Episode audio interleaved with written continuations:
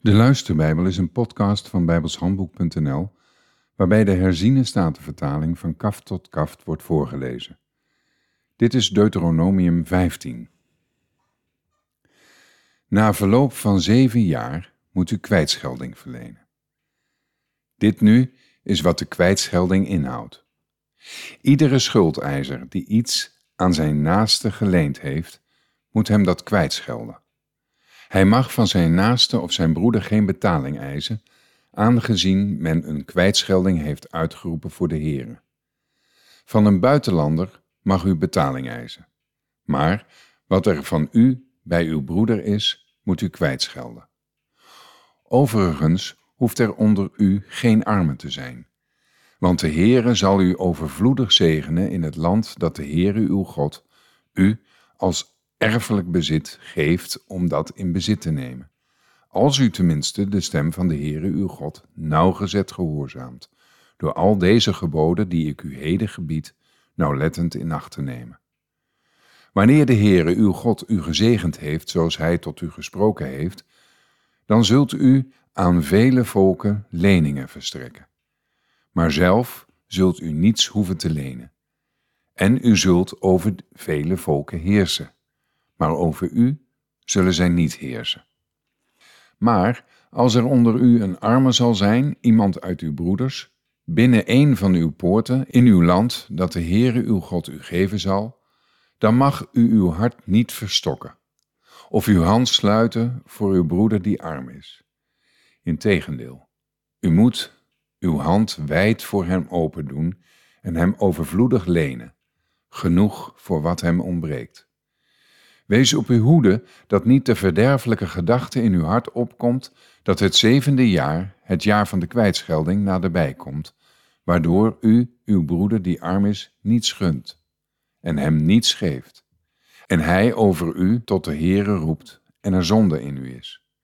U moet hem overvloedig geven en laat uw hart niet verdrietig zijn als u hem geeft. Want vanwege deze zaak zal de Heere uw God u zegenen in al uw werk en in alles wat u ter hand neemt.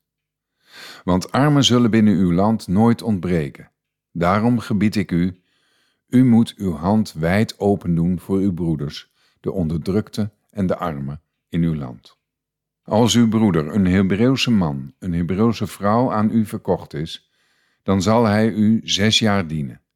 Maar in het zevende jaar moet u hem vrij van u laten weggaan. En als u hem vrij van u laat weggaan, mag u hem niet met lege handen laten gaan. U moet hem overvloedig geven van uw kleinvee, uw dorsvloer en uw perskuip. Van dat waarmee de Heere uw God u gezegend heeft, moet u hem geven. En u moet bedenken dat u een slaaf geweest bent in het land Egypte, en dat de Heere uw God u verlost heeft. Daarom gebied ik u heden deze zaak.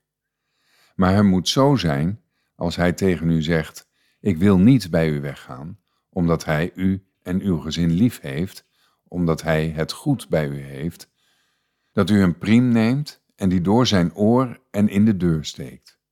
Dan zal hij voor altijd uw slaaf zijn. Ook bij uw slavin moet u zo doen.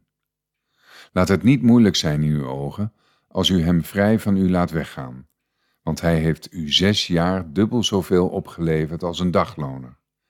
Daarom zal de Heere uw God u zegenen in alles wat u doet. Alle mannelijke eerstgeborenen die bij uw runderen en uw kleinvee geboren worden, moet u voor de Heere uw God heiligen.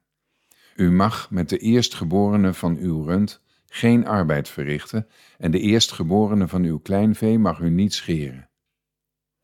Voor het aangezicht van de Heere uw God moet u het eten, u en het gezin, jaar op jaar op de plaats die de Heere zal uitkiezen. Maar als er een gebrek aan is, als het mank is of blind, of als het enig ernstig gebrek heeft, mag u het niet aan de Heere uw God offeren. Binnen uw poorten mag u het eten, of u nu onrein bent of rein, net als bij een gezelle en een hert. Alleen zijn bloed mag u niet eten. U moet het als water over de aarde uitgieten. Tot zover.